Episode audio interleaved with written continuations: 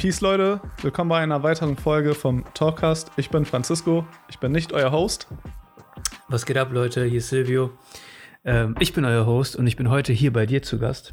Genau. Ähm, zum wiederholten Male mittlerweile tatsächlich. Ich bin ja, Ich glaub, zwei Folgen hatten wir hier schon aufgenommen. ne? Zwei Folgen haben wir hier aufgenommen, das heißt, ich war einen Tag hier. Ähm, heute bin ich hier ein bisschen auf Tour in Schleswig-Holstein das Wochenende gewesen und habe jetzt hier am Sonntag mal bei dir Halt gemacht in Kiel. Und ähm, was mir halt auch auf dieser Reise, sage ich mal, auch immer wieder auffällt, ist, wie lebenswert das hier an der Ostsee ist. Ne? Ich meine, ich lebe hier am Wasser an der Nordsee Ja. ähm, finde ich mega, mega gut. Ne? Also ich lebe echt gerne da. Ich habe teilweise in Osnabrück gelebt, teilweise in Portugal äh, für ein paar Jahre dort in zwei Städten, ähm, Cuxhaven. Äh, ja, das waren so meine, meine Settle Points immer. Und ähm, du bist mit mir in Cuxhaven im Endeffekt aufgewachsen, hast auch portugiesische Wurzeln, hast dich jetzt hier in der Ostsee niedergelassen. Und ich würde heute ganz gerne ein bisschen mit dir über ähm, Lebens, lebenswerte Städte sprechen. Was, was macht eine Stadt lebenswert? Du hast teilweise in Hamburg gelebt, auch ein paar Jahre. Ähm, Cuxhaven auch. Cuxhaven ja auch lange. Ja. Portugal kenne ich nur vom Sommer, also nur klassisch dieses touristische, Ja. äh, nicht wirklich dieses einheimische Leben. Ähm, jetzt in Kiel. Und das war's tatsächlich. Das war's, ja. Ich habe, äh, wie gesagt, Cuxhaven geboren und aufgewachsen. Dann habe ich zwei Jahre in Nasari gelebt in Portugal, ein Jahr in Figueira da Foz in Portugal, dann äh, wieder Cuxhaven, dann Osnabrück und dann wieder Cuxhaven. ja. Im Endeffekt, äh, es verschlägt mich immer wieder dahin. Ähm, hat äh, durchaus auch berufliche Gründe und so. Ich habe auch gerne in Osnabrück gelebt, muss ich sagen. Ähm, aber ich mache mir natürlich auch ein bisschen Gedanken, auch weil es ja auch ein gesellschaftliches Thema ist im Endeffekt, ne? Wo ist Leben lebenswert? Und ähm, das hat ja viele Gründe und, und ich meine, es macht, jeder hat ja einen anderen Fokus in seinem Leben auf etwas. Ja. Ne? Deswegen sind ja, empfinden wir Dinge auch als unterschiedlich lebenswert. es ist, ist vor allem in so einem Stadtleben, ähm, ich habe immer das Gefühl, es ist immer so ein, ein, eine Wechselwirkung, was man in Deutschland hat, je nachdem, in welcher Stadt man ist. Ähm, jeder gibt einer Stadt was, je nachdem, was man natürlich für Läden besucht, stärkt, wo man sich aufhält, wo man si- quasi sich hinzieht, äh, um gewisse ja, Standorte einfach attraktiver zu machen. Also wenn man immer ins gleiche, wenn, wenn fünf Leute jeden Tag ins gleiche Café gehen, profitiert dieses Café davon. Der Kaffeebetreiber gibt den Leuten wieder was zurück das ist etwas, das, glaube ich, in Deutschland und beziehungsweise in Europa überhaupt, äh, was ich sehr schön finde. Und man kann wirklich entscheiden, äh, was für ein Setting, ja, was für ein Setting will ich unterstützen. So, ich, wir haben eine unglaublich große Vielfalt. Äh, haben wir. Wir haben ja auch in Deutschland eine große Vielfalt, Ja. finde ich. Aber ähm, ich glaube, das wird ja auch Thema langsam, weil ähm, mobiles Arbeiten ist möglich. Ja. Diese ganze Tiny Home Bewegung wird immer größer. Das ganze ähm, Work ganze- and Travel wird immer ja, größer. Ja, dieses individuelle Leben, dass man nicht mehr äh, dieses, man lebt jetzt in einer Vor im Vorort von einer großen Stadt, äh, arbeitet da, pendelt jeden Tag, kommt zur Familie zurück. Das verschwindet. Ich habe eine Story, die ich kenne, ähm, von meinem Schwager, äh, eine Freundin. Sie äh, produziert handgefertigte Taschen. Mhm. Ne? Schaut, äh, jetzt, äh, jetzt muss ich äh, ganz kurz, äh, muss ich auf den Namen kommen. Ich glaube MGM-Kollektiv oder so, die produzieren eigene Taschen. Und ähm, ihr Partner ist Webdesigner. Und er arbeitet quasi als Freelancer. Und äh, die haben sich einen Bus umgebaut und sind in der portugiesischen Küste unterwegs und fahren da die Küste rauf und runter und ne, leben da ihr Leben einfach. Junge Leute, im Endeffekt, die sind Mitte 20. Ja. Ähm, und da dachte ich mir so, ja, Mann, das ist auch ein geiles Modell für eine, für eine also ich würde es nicht für immer machen, aber so eine, so eine, eine Weile ist das doch Ja, ganz in ich meine, die können sich sehr aussuchen. So, sie, sie, ich meine, die können ja ihre Arbeit beibehalten und trotzdem ihren Lebensstil so ändern, wie sie wollen. Das ist natürlich ultra interessant. Also die können natürlich, wenn die sagen, die haben eine schöne Nische da, so eine schöne Ecke in Portugal gefunden oder in Spanien oder wo die da unterwegs sind, dann können die einfach sagen, okay, die Arbeit bleibt so. Du kannst, alles, was online basiert ist, bist du ja, ist ja völlig egal, wo du bist. Und diese Online-Arbeit, digitale Arbeit, die gibt es ja schon seit fast 20 Jahren so und wird immer größer. Aber die wird ja nicht richtig gelebt. Die wurde ja noch nie richtig gelebt hier in Deutschland. Ich, ja, es irgendwie, man hat eher das Gefühl, dass der Ar dass Arbeitgeber in der Regel es da möglichst schwer machen. Das ist halt immer so, so ein ja, so, so neues Arbeitsmodell. Ne? Da, da sind die, da ist, äh, die Arbeitgeber mal. haben Angst, dass du zu Hause von zu Hause aus nicht arbeitest. Und auf der anderen Seite glaube ich, das ist auch ganz gut, mal in einen Betrieb reinzugehen und dort mit den Kollegen zu sprechen, zu gucken, was Sache ist. Die Kommunikation ist dort einfach, weil die Kommunikation in jedem Betrieb ist ja auf irgendeine Art und Weise immer schwer. Ja. Ähm, aber ich kann mich auch an Situationen erinnern in meinem alten Betrieb, ja, ähm, als der Lockdown losging und die Zentrale in, im Homeoffice war, dass du da auch einmal niemanden mehr erreicht hast. Ja. Und es gab keine Antworten mehr auf gewisse Dinge und äh, das ist halt auch, das, das, ich sag mal, das ist der Worst Case, den du haben willst. Ich meine, die, die, die Firmen waren zu dem Zeitpunkt, muss man sich noch mal vorstellen, 2020, nicht ausgerüstet für so ein System. Es gab kein Microsoft Teams, es gab kein Zoom, es gab dieses ganze ja, Ding nicht. Das heißt, du musstest mit dem Telefon und E-Mails arbeiten. Das ja, ist verrückt. Also im Endeffekt die Angebote, um, um sein, Firmen, sein Unternehmen zu digitalisieren, die sind ja da gewesen. Ne? Und das ist verrückt. Es ist ähnlich In Deutschland wie, dauert das so lange. Ja, also wenn man es zurück, zurückdenkt, was früher hatte man das gleiche mit den flexiblen Arbeitszeiten. So, das, das war ein Thema, das hat in Deutschland so lange gebraucht. So, es gibt keinen Grund, warum du jetzt um 8 anfangen sollst und um 17 Uhr Feierabend hast. Und das hat so lange gebraucht, bis in jedem Unternehmen, wo es möglich ist, natürlich jetzt natürlich so ein 24-Stunden-Lagerbetrieb, der drei Schichten hat, bei dem geht es nicht. Aber dass man einfach sagen kann, gut, äh, ich, hab, ich, ich muss meine Kinder zum Kindergarten bringen. Also es, es hat ja äh, Jahrzehnte gedauert, bis man tatsächlich auf dem Stand war. Jetzt überlegen wir, die Digitalisierung ist nochmal ein komplett anderes Thema, was komplette Hardware äh, erforderlich macht und neue Systeme. Betriebe müssen plötzlich sowas wie ein VPN einrichten, wo sie vorher gar nicht wussten, was ein VPN ist. Und äh, ja, ein Betrieb, was einfach in den Lockdown reingeschickt wurde, ohne tatsächlich Zeit haben, sich aufzurüsten. Das, also ich, ich, ich war in einem Betrieb zu der Zeit, äh, Softwareentwicklung, also die meisten hatten schon einen Laptop. Und die, die keinen Laptop haben, da hat man auf einem Schlag bei Cyberport, Notebooks billiger, ich weiß gar nicht, hat man äh, Laptops bestellt und da, da musste man wirklich drauf warten, weil alle Unternehmen sich auf einmal da ihre Laptops bestellen. Das ist verrückt. Also eigentlich ein großer Schritt, den man, zu dem man gezwungen wurde durch so einen Lockdown. Ja, aber man, man verliert ja auch als Land, als Gesellschaft den Anschluss, wenn man sich nicht darum kümmert, im ja. Endeffekt. Ähm, ich finde das super interessant, weil ich glaube, es bietet, also es konzentriert sich ja immer alles auf die Städte aktuell. Ja. Städte wachsen. In Berlin gibt es riesige Probleme.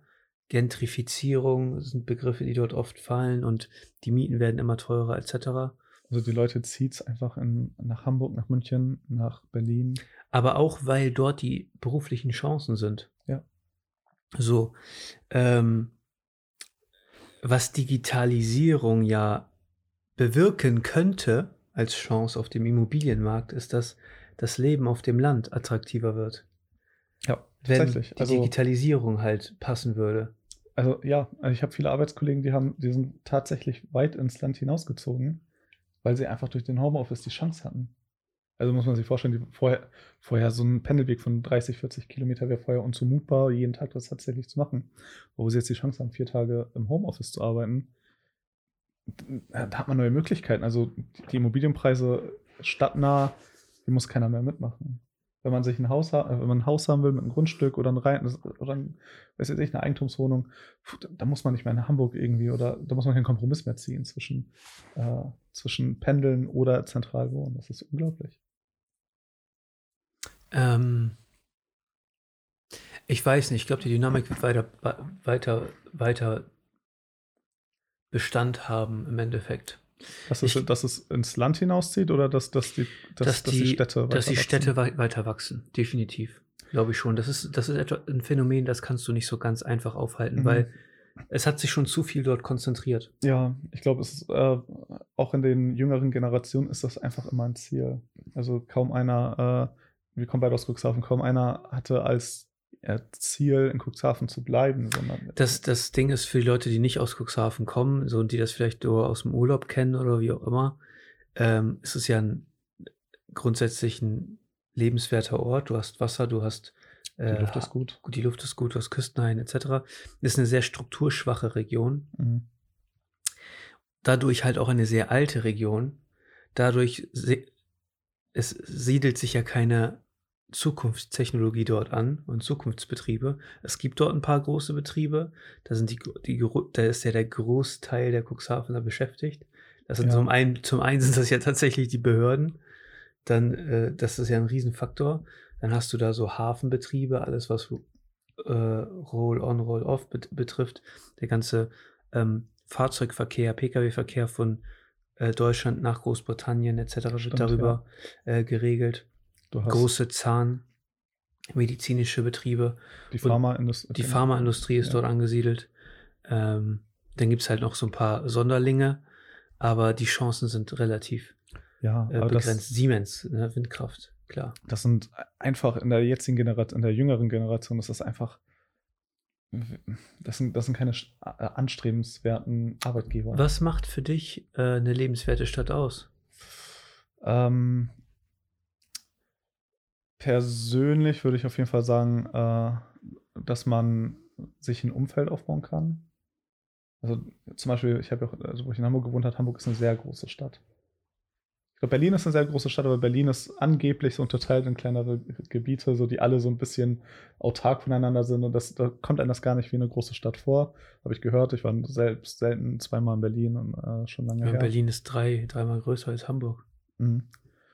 Ähm, also ich, also für mich macht eine Stadt aus einfach, dass ich äh, erstmal wir- wirklich, wirklich schnell überall bin, dass ich trotzdem aber äh, diese gleichen Angebote habe wie in einer, in einer großen Stadt, wie man es halt kennt, dass man so ein Café hat, äh, dass man in Cuxhaven zum Beispiel am Wasser sitzen kann und einen Kaffee trinken kann. Das ist zum Beispiel etwas, das sehr äh, schwerer ist, als es eigentlich sein sollte. So, also man kann in diese Touristenregion hin, da kriegt man vielleicht ein, zwei Plätze noch im Sommer ab. Aber einfach, dass ich, ich habe ich hab sehr zentral gewohnt und es war mal sehr schwer. Einfach, also ich, ich erinnere mich noch, wo wir mal um 18 Uhr noch einen Kaffee trinken wollten. Das natürlich dann immer so etwas. Schwierig war. Ja, genau. Also sowas macht für mich eine lebenswerte Stadt aus, dass ich quasi meine Freizeit so verbringen kann äh, mit äh, Spazieren. Also ich mag zum Beispiel viel Natur. Das ist natürlich auch mal indi- individuell. Einige Menschen äh, wollen gar nicht äh, in der Natur spazieren. Und denen ist dann ein Café das Allerwichtigste. Ich denke, gut, ich will auch schnell draußen sein. Also ich will schnell das Gefühl haben, in der Natur zu sein. Und was man aus Hamburg kennt, ist, ist Hamburg geht immer weiter, immer weiter. Selbst außerhalb von Hamburg geht Hamburg weiter, also Bad Segeberg oder Pinneberg, andere Richtungen auch, nach Harburg oder Buxtehude. Es, ist, es geht immer weiter, bis man tatsächlich in der Natur ist. Also, außer vielleicht ein Stadtpark, den man da hat. Also für mich ist es tatsächlich so, so eine die ideale Stadt, eine Stadt, wo ich mit dem Fahrrad überall hinkomme, wo ich, wenn ich physisch arbeiten muss, wo ich schnell bei der physischen Arbeit bin. Und Das ist ja aber, es hat ja wenig mit, weniger mit der Stadt zu tun, als der Standort, wo du lebst. Ja.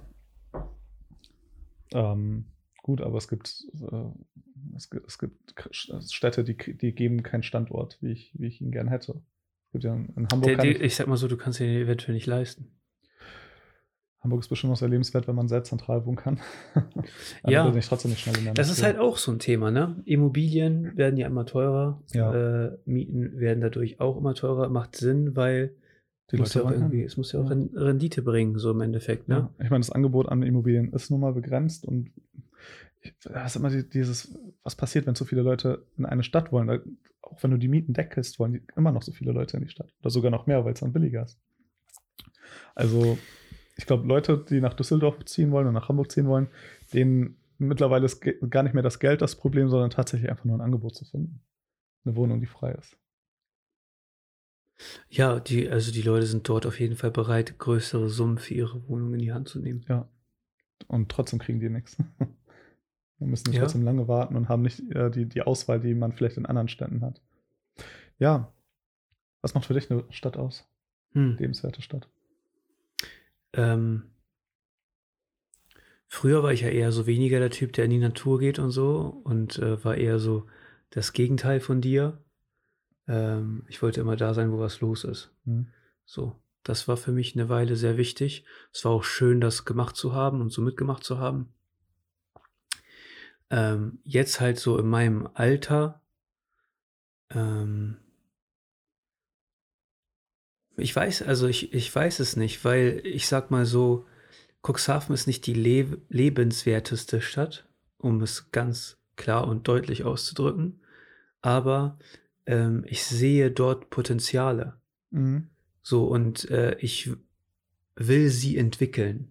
Das ist weniger, weniger so ein, so, ein, so ein Mindset, dass ich mir jetzt die Stadt aussuche, die zu meinen Bedürfnissen passt, sondern ich will meine Stadt meinen Bedürfnissen anpassen.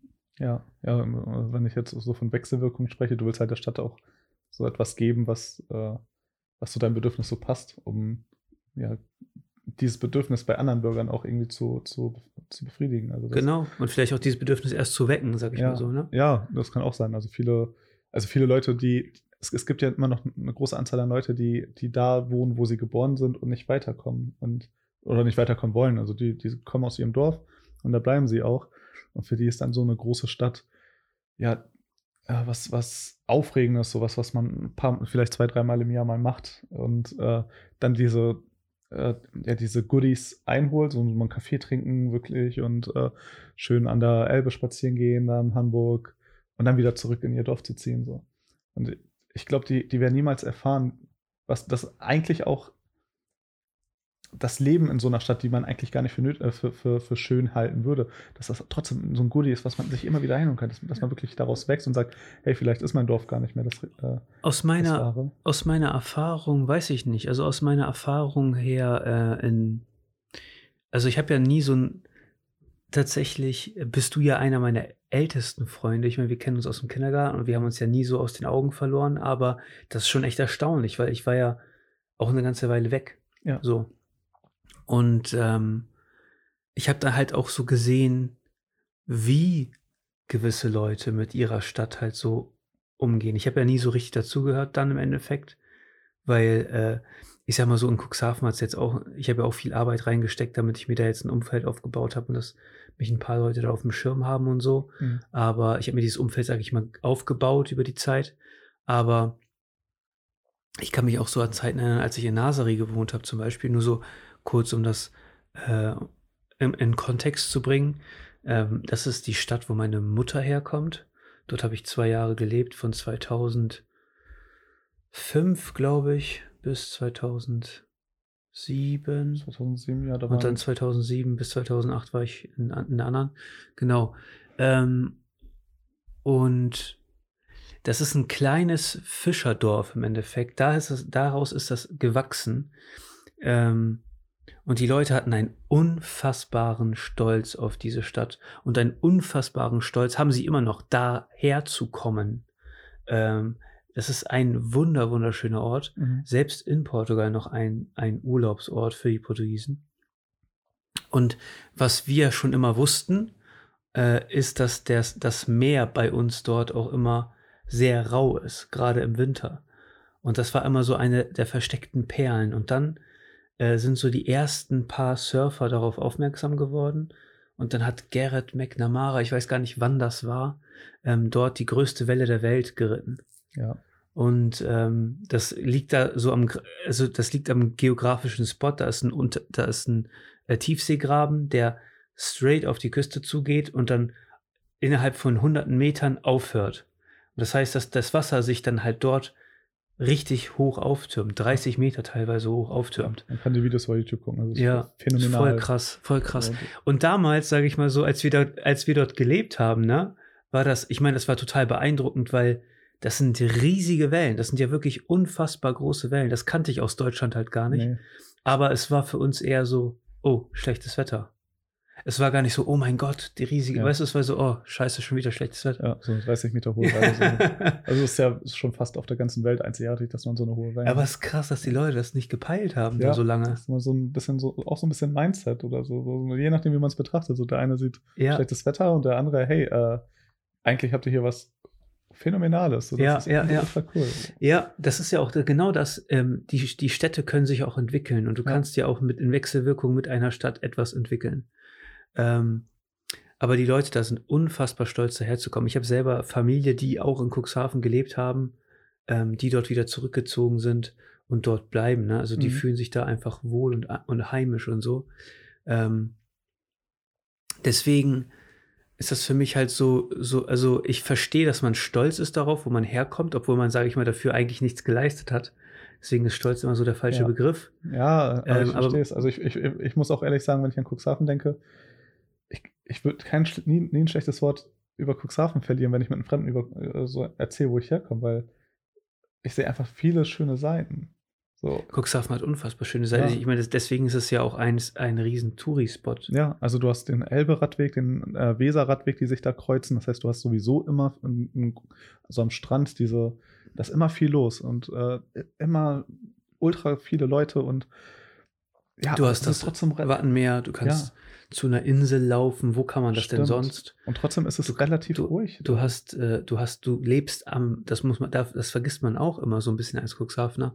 Man lebt am Weltschifffahrtsweg. Das Mhm. heißt, alle Riesendampfer fahren an deiner Haustür vorbei. Wenn ich, wenn ich auf der Terrasse sitze, höre ich die Schiffe tröten. Mhm. Oder wenn ich äh, bei mir an die Deichstraße einbiege mit dem Fahrrad, dann sehe ich manchmal am Horizont einfach ein, äh, das ist so beeindruckend manchmal, einfach so eine Wand von Containern. Ja, Containerschiffe, die da langfahren oder sowas. man verliert Oder- auch das Auge dafür. Also Man oft, verliert das Auge dafür, ja. ja, oft sieht man das echt, wenn man, wenn man am Strand vorbeiläuft und man sieht dann die Touristen, die, die völlig beeindruckt dahin zeigen. Und hey, das ist ein Boot, das wäre hier alle zwei Wochen vorbei. Das ist, äh, das ist mir in Nazaré das erste Mal so richtig bewusst geworden, als, keine Ahnung, 13-Jähriger oder so. Ähm, ich bin aus, unser, aus unserer Wohnung und dann gab es so einen Platz, worüber man den ganzen Ort erblicken konnte. Man konnte Mhm. halt, wir, wir haben halt relativ weit oben gewohnt. Es ist ja alles da bergig und klippig und sowas. Und dann kannst du halt die ganze Stadt sehen. Und dann dachte ich mir, ich kann mich an diesen Moment noch erinnern. Ich dachte mir so, wow, die Leute hier, die haben überhaupt gar nicht gecheckt, wie beeindruckend das hier doch ist, Ja. jeden Tag hier zu leben und das jeden Tag zu sehen. Deswegen finde ich auch manchmal diese Debatte auch immer so komisch, wenn Leute sagen, ja, ich komme von hier und du bist ein Auswärtiger oder wie auch immer. Manchmal sind Leute, die von außerhalb kommen, haben viel besseres Gespür dafür, welche Potenziale Ja. eine Stadt hat. Ja, man bekommt das gar nicht mit. Also man, wenn man da ein, eingeboren wurde quasi, dann ist es einfach verrückt, wie, wie normal das ist. Also Würdest du dich, äh, würdest du dich jetzt dauerhaft gegen deine Heimat entscheiden? Nee, also äh, jetzt wohne ich gerade in Kiel. Man muss ehrlich sagen, Kiel ist nicht die attraktivste Stadt der Welt. also wurde im Krieg gut zerbombt und dann schnell wieder hochgebaut. Äh, das sieht man leider oft. Also deswegen würde ich nicht sagen, hier muss ich bleiben mein Leben lang. Ähm, was, was mir halt an Cuxhaven wirklich stark gefällt, ist tatsächlich die Größe. Ich weiß gar nicht, wie viel ein 37.000, 35.000 so. Im Stadtgebiet? Ja. Gute Frage, weiß ich Also nicht. ich, ich, so recht kompakt. Recht klein. Ja, also weitläufig. Also Landkreis ist sehr groß, aber dieses Stadtgebiet ist, ja, also es, es war mal verrückt. Also ich konnte, habe ich hier nicht. Also ich konnte in Cuxhaven mich auf dem Fahrrad setzen und ich war in zehn Minuten überall. Also hier fährt man dann teilweise doch ein bisschen weiter, muss auf die Fähre warten, was natürlich auch sehr schön ist, aber also rein von der Größe fand ich es tatsächlich sehr schön da. Ja, und Hamburg wird nie wieder. Also kann ich nichts abgewinnen. Ich, was halt kann ich nichts abgewinnen? Es gibt Sachen, die kann ich abgewinnen. Man kann natürlich, wenn man wirklich irgendwie einen Kaffee haben will, dann weiß man, okay, in Hamburg äh, ist die Auswahl sehr, sehr groß, äh, aber zu groß. Also ich brauche auch nicht 10.000 Cafés, damit mehrere hundert Cafés brauche ich nun auch. Ich muss sagen, ähm, ich war ja jetzt ein paar Tage bei Patrick und bin ja immer wieder mal da in Flensburg und Flensburg ist auch eine unglaublich schöne Stadt. Ja, muss, äh, irgendwie, wir hatten ja am Anfang jetzt gerade Nordsee, Ostsee und irgendwie muss man auch sagen, irgendwie, ich verstehe gar nicht, warum die Ostsee sehr viel schönere Städte, also wir haben ja auch Lübeck hier oder nennen Ja. zumindest an der Förder, an der Trave. Äh, man hat na, Schwerin und Rostock war ich noch nie. Schwerin ist, glaube ich, recht. Rostock ist sehr schön. Rostock ist sehr, sehr schön. Und wenn man jetzt an die Nordsee denkt, dann hat man eigentlich nur so diese rein touristischen Städte. Es gibt dann Peter-Ording, in Schleswig-Holstein noch, Sylt hat man, Westerland, Cuxhaven. Wilhelmshaven wurde, glaube ich, auch von nie jemand als schön bezeichnet. Verstehe ich gar nicht. Ich war mal als Kind da, aber es ist schon zu lange her. Ja, also. Ähm, ich weiß nicht, was ich an der Ostsee attraktiv finde, ist halt immer, dass das Wasser immer da ist. Ne? Mhm. Aber viele sagen, die Nordsee ist attraktiv, weil sie dieses Wat Wattenmeer haben. Das Ja, aber den kann ich halt nichts mehr abgewinnen, weil ich kenne es schon. Weißt du, was ich meine? ich Ja, ja, bin damit aufgewachsen. Als Kind Ja. habe ich da gespielt. Und das ist auch vielleicht so der Unterschied, ne? Dass man manchmal auch so Dinge mag, die man ähm, von woanders nicht kennt. Ja, als Kind war es halt mehr frustrierend, wenn man schwimmen wollte und das Wasser war nicht da. so, dann ist natürlich, und es war sehr oft nicht da. Es war immer nicht da. Ja. Ähm, nein, aber ich war ja jetzt hier wieder äh, Eisbaden und sowas. Mhm.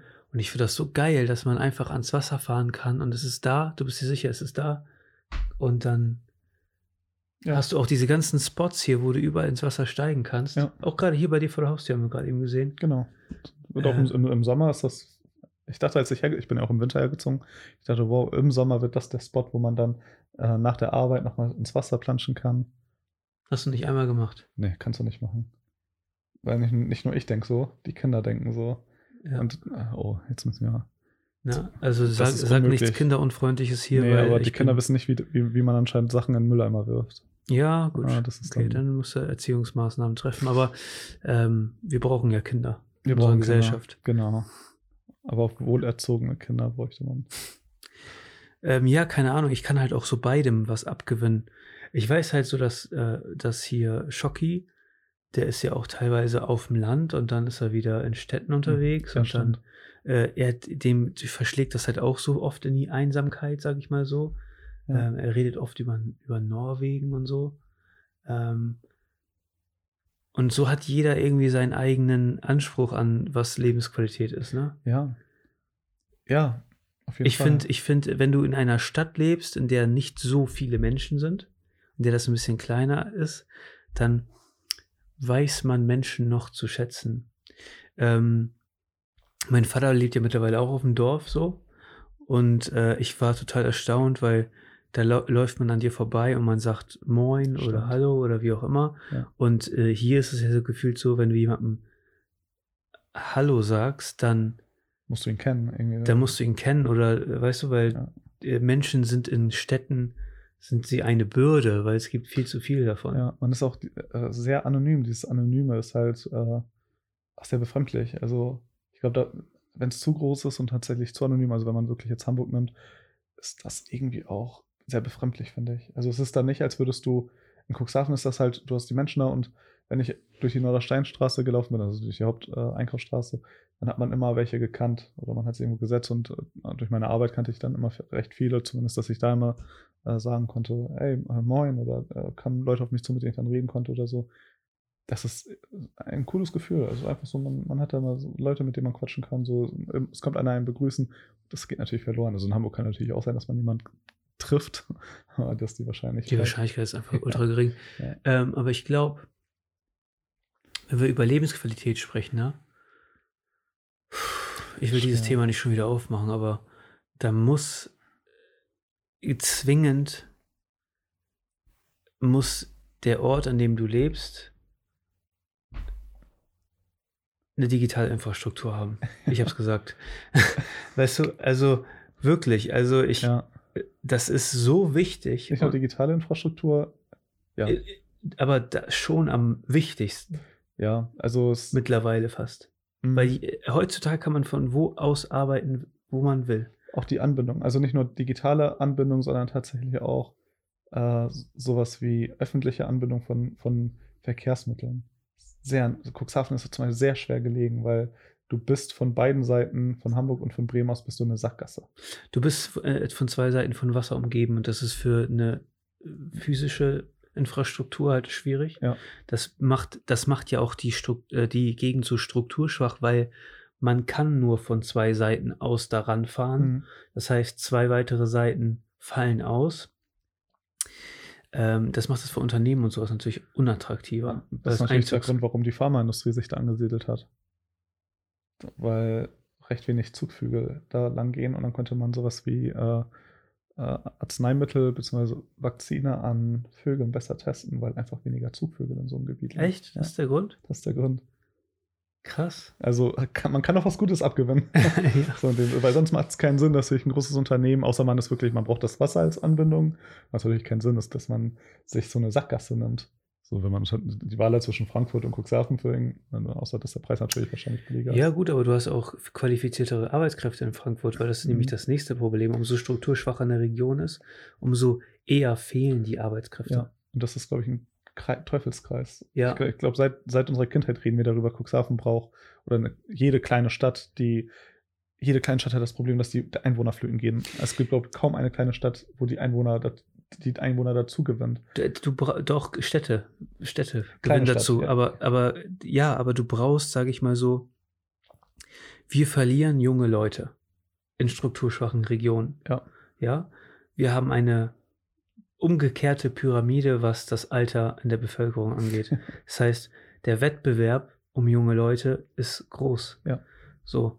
Ähm, du musst, wenn du eigene junge Leute verlierst, musst du junge Leute von außerhalb dahin bringen, weil diese Stadt, also jede Region hat was zu bieten auf ihre eigene Art und Weise. Ja, aber es ist sehr schwer, weil du im Wettbewerb mit jeder anderen Stadt stehst. So, ja, du musst das nicht erzählen. Also Cuxhaven ist ja ein Parad Paradebeispiel ja. dafür, wie es nicht funktioniert. Ja, und es ist dann, äh, okay, äh, es, gibt kein, es gibt keine Möglichkeit, junge Leute da zu halten, müssen äh, die junge Leute, die da aufwachsen, zu halten. Du hast nämlich zwei, du hast ja auch verschiedene Probleme in so einer Region wie bei uns. Ähm, geringe, würde ich schon fast sagen, Bildung, weil gebildete Leute dort verschwinden. Ja. So, dann hast du niedrige Löhne. Mhm. So. Ähm, und dann wird ja immer damit geworben, die Lebenshaltungskosten seien geringer. Das stimmt nicht. Die letzten Jahre haben sich die Lebenshaltungskosten auch dort angepasst. Mieten sind unfassbar teuer. Ja. Und der Preis bei Lidl ist der gleiche Preis wie bei Lidl in Eben, Hamburg. Also. So, ne? Ähm, das heißt, es gibt gewisse Punkte, die ziehen einfach nicht mehr. Ja. Und ähm, das, stellt die Region oder die Regionen, die davon betroffen sind, im Osten ist das ja viel krasser. Ja. Da sterben einfach mal ganze Dörfer weg. Äh, ja, seit, ja, aber seit jeher, also die haben das Problem seit 30, 30 Jahren, sag ich, ich sag jetzt mal seit, seit dem Mauerfall, haben die das Problem und die kriegen das nicht gelöst.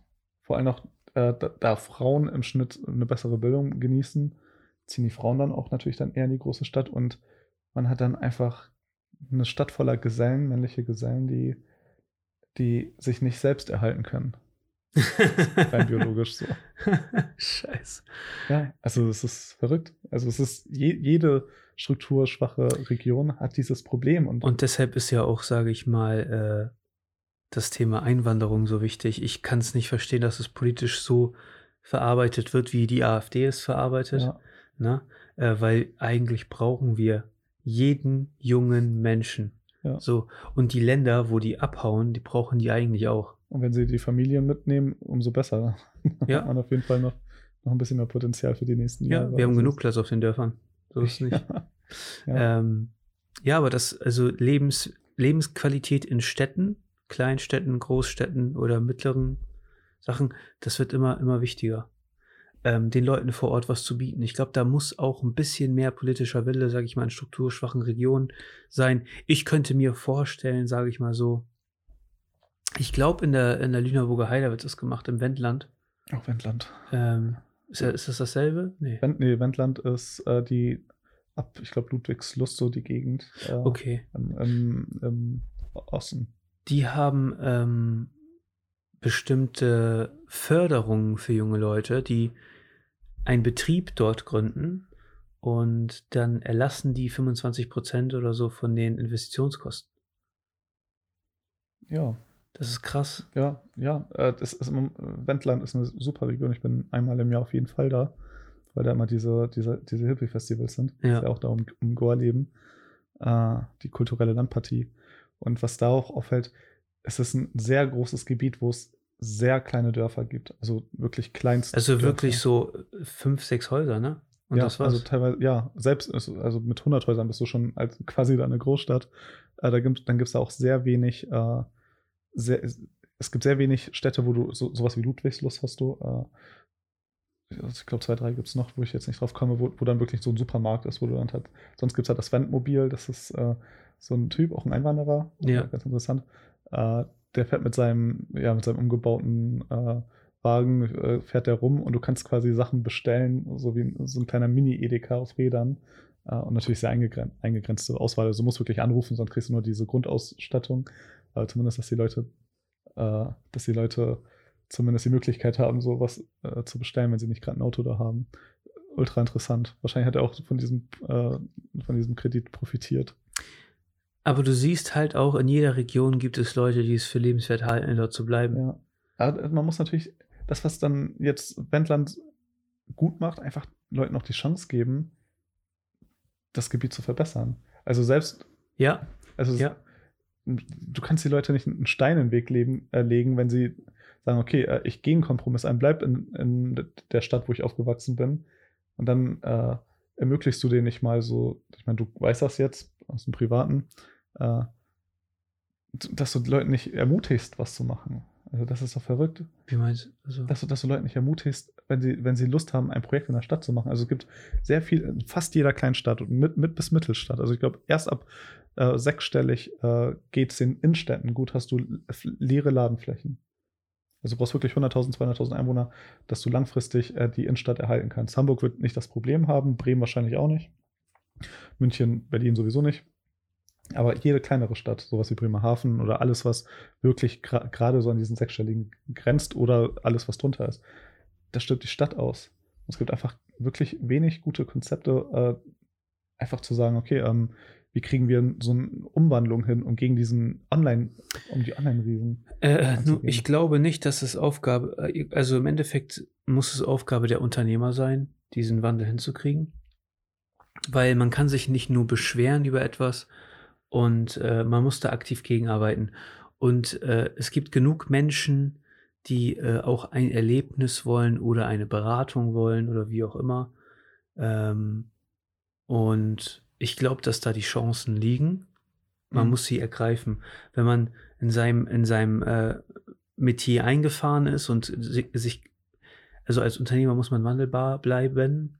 Ähm, wenn man das nicht mehr ist, aus welchem Grund au- auch immer, dann wird der Markt das bereinigen.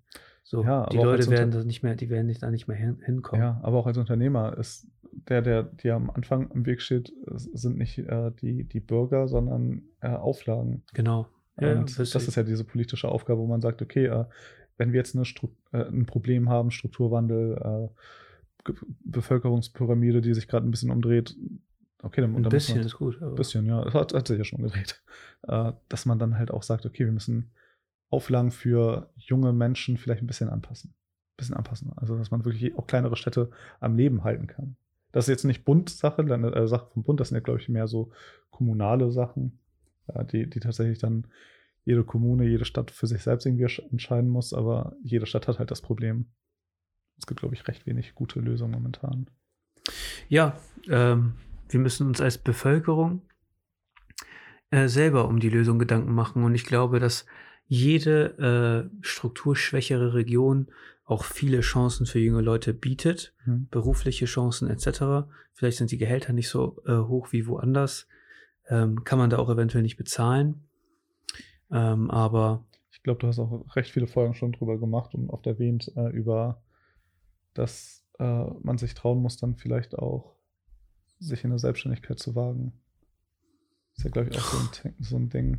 Einfach, Ja. da- dass andere Nationen es einfach anders machen. Also, dass die, das Mindset der Leute einfach besser ist, weil ich mein, die beste, die, beste Stadt bringt nichts, wenn die Leute nicht, äh, nicht, nicht willig sind. Also, äh, anders zu sagen, was, was eine lebenswerte Stadt auch ausmacht, ist ja auch irgendwie aktive das Leute, aktive Mindset, Mitbürger. Das- Aktive das- Mitbürger, ja. Guck mal, wie es äh, tatsächlich in Portugal ist oder ich war äh, im Urlaub auch in Italien. Da läuft da- das, das die Mentalität der Leute eine ganz andere auf, auf den Straßen. Die quatschen dich an, wir haben ein Lokal, die quatschen dich an, hey, komm, mal- komm mal zu mir essen. Und das, das ist nicht irgendwas, wofür man sich schämt in Deutschland. Natürlich alles jetzt. Alter, ich habe in Portugal so geile Sachen erlebt, wieder. Weißt Mhm. du, ich fliege ja jetzt, äh, oh, darf ich gar nicht sagen, aber ich fliege da wieder hin. äh, ähm, und ich finde das, wir haben ja schon ein paar Mal darüber gesprochen, dass uns Reisen und sowas nicht so wichtig ist und lieber zu Hause und wir haben genug zu tun und bla bla bla. Äh, ich bin da mittlerweile ein bisschen offener. Einfach aus dem Grund, dass ich gesehen habe, okay, wenn ich woanders bin, sehe ich andere Dinge, bekomme neue Impulse, neue Ideen und gerade so, keine Ahnung, ich bin ja mitten, also mittendrin in einem anderen, in einem Prozess, mich, mich neu zu erfinden und äh, was anderes aus, aus mir zu machen und auch ein aktiver Mitbürger mhm. quasi in einer Stadt zu sein, äh, finde ich das auch ganz geil, mal so neue Impulse zu kriegen. Und eine Erfahrung in einer Gastronomie in Portugal, die werde ich für immer in Erinnerung behalten. Und ich werde da jetzt wieder hinfahren. Ähm, und zwar war ich in Porto in einem Steakhouse, habe ich dir glaube ich schon erzählt. Ähm, und das war quasi für mich, als ich ewig kein Fleisch gegessen habe, so, das war der Moment, auf den habe ich gewartet. So, ich will hochqualitatives Fleisch essen. Es soll ein Erlebnis für mich sein. Und dann war ich mit meiner Partnerin im ähm, äh, MUU, also Mu Steakhouse in Porto. Ist eine der besten Restaurants der Stadt. Mhm. Und ähm, ich hatte dort ein unfassbares gastronomisches Erlebnis. Also auf TripAdvisor wird dieser Laden bis an den Himmel gelobt und ich kann das nur zurückgeben. Da arbeiten gebildete Leute, ja. Ob du dich jetzt auf Französisch, Spanisch, Portugiesisch, Englisch oder auch Deutsch unterhalten willst. Es gibt irgendeinen Kellner, der die Sprache spricht. Mhm. Voll krass. Ähm, und ganz geiles Design. Und der Service war wie bei Freunden. Du bist bei Freunden zu Gast. Und das ist etwas, versuch das mal in einer deutschen Gastronomie umzusetzen. Weißt du, ich meine, du hast das, die, die Leute, die, die geben so viel Einsatz gar nicht teilweise. Wenn du jemanden hast, der so gut ist im Service und so, dann musst du ihn halten, dann will der wieder unfassbar viel Geld, dann kannst du es wieder dir nicht leisten als ja. Unternehmer eventuell.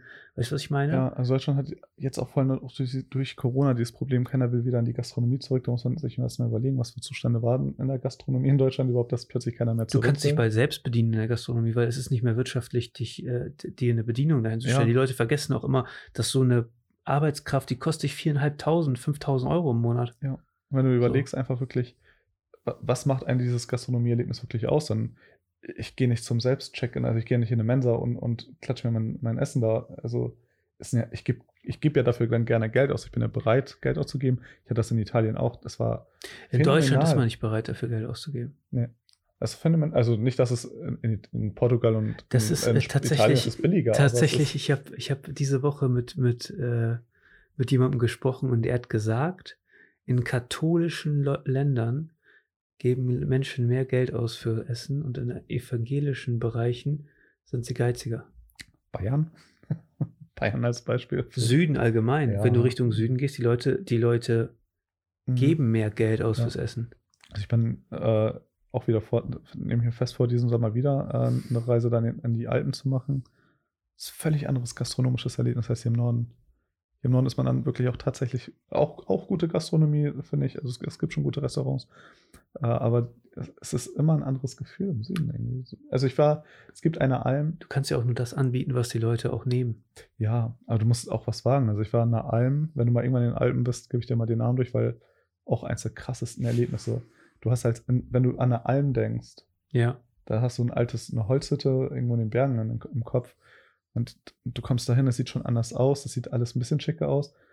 Große Parkplätze und riesige Glasfassaden an den einen, komplett umgebaut. Ich hatte mich da mit dem äh, CEO, mit dem Inhaber, also der hat sein Restaurant und Almhütten, wo du auch übernachten kannst. Der hat sich da so mit an den Tisch gesetzt, so der hat jeden erstmal äh, einen Drink ausgegeben, weil es, hat, es war recht schlechtes Wetter und von draußen wollten viele Frauen rein, die haben draußen gefroren und dafür mussten, kon, äh, konnte man halt drin sagen, okay, tauschen wir Plätze. So hat er so alles organisiert. Das war ein alter Mann, weit über 80 Jahre.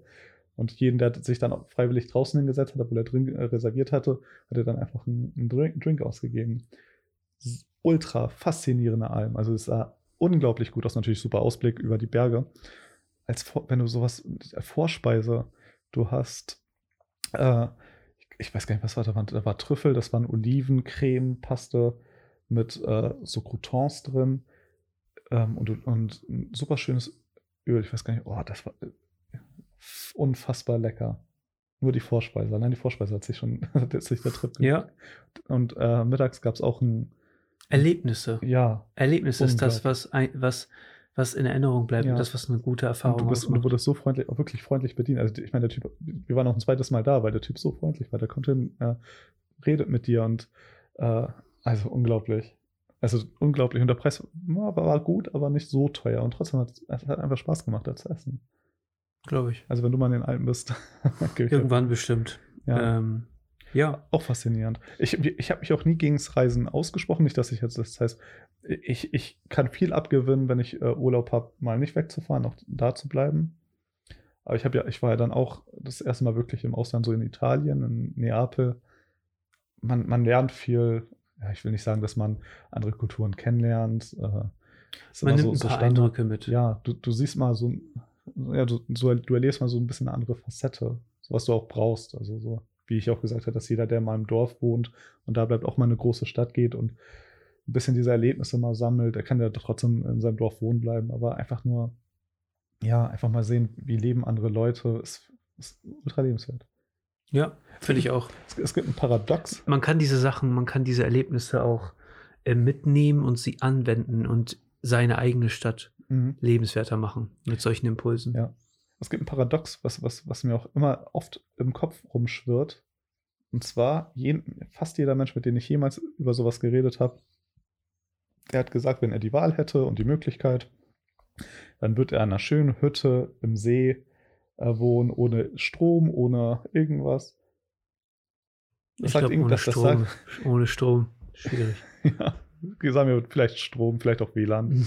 vielleicht auch Wasser, Wasserleitung, aber das wird keiner im Realen machen. Für ein Wochenende vielleicht oder vielleicht auch eine Woche. Weil das ist etwas, warum idealisieren wir dieses Alleine-Sein wissentlich, dass, Viele Menschen wissen gar nicht, wie es, äh, wie es ist, alleine zu sein. Die müssen diese Erfahrung erstmal machen. ja. Also ich glaube, jeder kann Ruhe genießen und vor allem in unserer digitalen Welt, wo man Ruhe gar nicht mehr Ich bin, gewohnt ist. bin so froh, dass ich, äh, dass ich, also nichts gegen irgendjemanden, aber ich bin auch so froh, dass ich jetzt äh, alleine reise.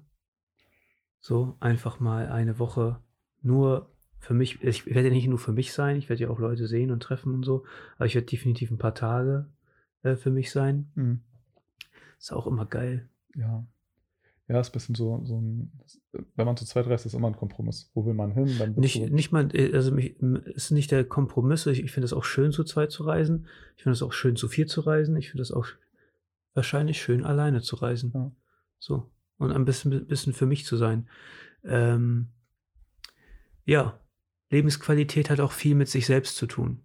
Mit dem, Mhm. wie man, wie man im Einklang mit sich selber ist und wie viel Impulse man von außen braucht und ähm, wie viel man äh, gestalten will in dem Ort, wo man lebt.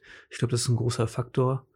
Ähm, da sollte man ein bisschen ähm, offener sein. Ja.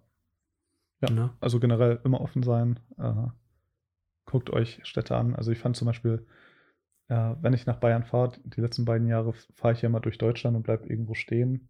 Entweder beim Kumpel in Koblenz oder mal in Nürnberg oder in Fulda war ich, Marburg. Eine der nicesten Städte, die ich jemals gesehen habe, Marburg. Fulda auch, sehr lebenswert, aber bei Fulda ist, glaube ich, noch der Kern, Marburg wahrscheinlich auch. So, in beiden so ein Altstadtkern mit sehr vielen Restaurants. Sehr Ich habe mir, ich habe jetzt, ich habe jetzt auch Danzig empfohlen bekommen. Danzig, stimmt. Ne? Ja, Das auch Venedig nicht- des Nordens. Ist gar nicht so weit weg, ne? Ist ja direkt hinter der polnischen Grenze. Nicht, Ja. Also, das steht eigentlich auch noch auf dem Plan. Ich glaube, Stettin ist auch da in der Nähe. Das ist, da hast du natürlich den Vorteil der Preise. man muss, klar, man will natürlich Geld ausgeben, wenn man was erleben will. Aber es gibt einfach Orte, wo du sehr, viel- sei es Porto, sei es äh, Neapel, wo ich war, wo du für ein viel besseres Erlebnis, für viel leckereres Essen noch weniger ausgibst als hier in so einer Standardgastronomie. Ja, definitiv. Ja, also Ja, Lebensqualität hat äh, ja mit seinen eigenen Ansprüchen auch, Sprüchen auch zu tun. mhm. Und ja, strukturschwache Schwäche haben, äh, strukturschwache Städte haben eine schwere Zeit jetzt, werden sich neu erfinden müssen, um attraktiv zu bleiben. Ähm, ja, ich bin gespannt auf die Entwicklung. Ich, bin, ich gucke mir das hier an und versuche hier ein bisschen zu gestalten, gucken, was daraus wird und was nicht. Mhm. Ähm, ja, und ich würde sagen, ähm, dabei belassen wir es doch erstmal, oder? Oder hast du noch irgendeine Message, die du raushauen willst? Ah, ja, ich glaube, ich habe schon gesagt, bleibt offen, guckt viele Städte. Also bevor ich wirklich diese Städtetours gemacht habe, hatte ich sehr viel weniger Ideen, was eigentlich eine Stadt lebenswert macht. Ja. Aber dann tatsächlich, wenn man so, so Städte wie Marburg tatsächlich hat oder Ja. Koblenz nicht so, schon fast zu groß. Guckt einfach, andere Menschen mögen es groß. Wenn ihr es groß mögt, Macht das, was ihr mögt. genau. Ne? Nehmt nicht mein Wort. Ähm, gut, ich würde sagen, wir sehen uns in der kommenden Woche. Ähm, vergesst nicht, den Talkcast zu abonnieren, das ist sehr wichtig. Sehr, sehr wichtig. Ähm, Liked. ähm, ja, äh, wir sehen uns in der kommenden Woche. Ihr findet uns auf www.der-talkcast.de und äh, ja, Peace.